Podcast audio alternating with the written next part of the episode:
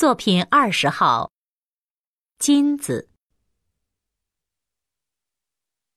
自从传言有人在萨文河畔散步时无意发现了金子后，这里便常有来自四面八方的淘金者。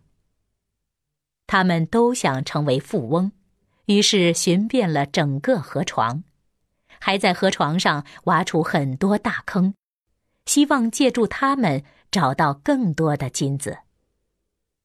的确，有一些人找到了，但另外一些人。因为一无所得，而只好扫兴归去。也有不甘心落空的，便驻扎在这里继续寻找。彼得·弗雷特就是其中一员。他在河床附近买了一块没人要的土地，一个人默默的工作。他为了找金子，已把所有的钱都压在这块土地上。他埋头苦干了几个月，直到土地全变成了坑坑洼洼。他失望了，他翻遍了整块土地，但连一丁点儿金子都没看见。六个月后，他连买面包的钱都没有了，于是他准备离开这儿，到别处去谋生。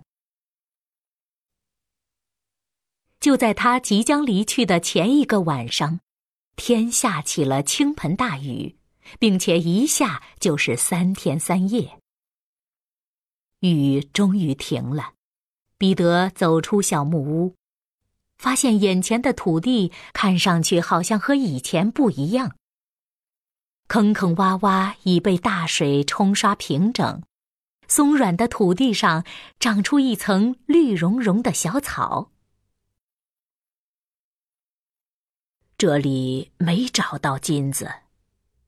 彼得忽有所悟地说：“但这土地很肥沃，我可以用来种花，并且拿到镇上去卖给那些富人，他们一定会买些花装扮他们华丽的客厅。如果真是这样的话，那么我一定会赚许多钱。有朝一日，我也会成为富人。”于是他留了下来。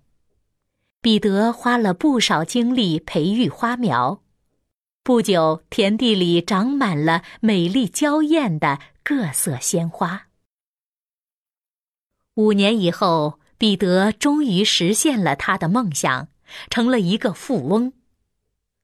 我是唯一的一个找到真金的人，他时常不无骄傲地告诉别人。别人在这儿找不到金子后，便远远的离开，而我的金子是在这块土地里。只有诚实的人用勤劳，才能采集到。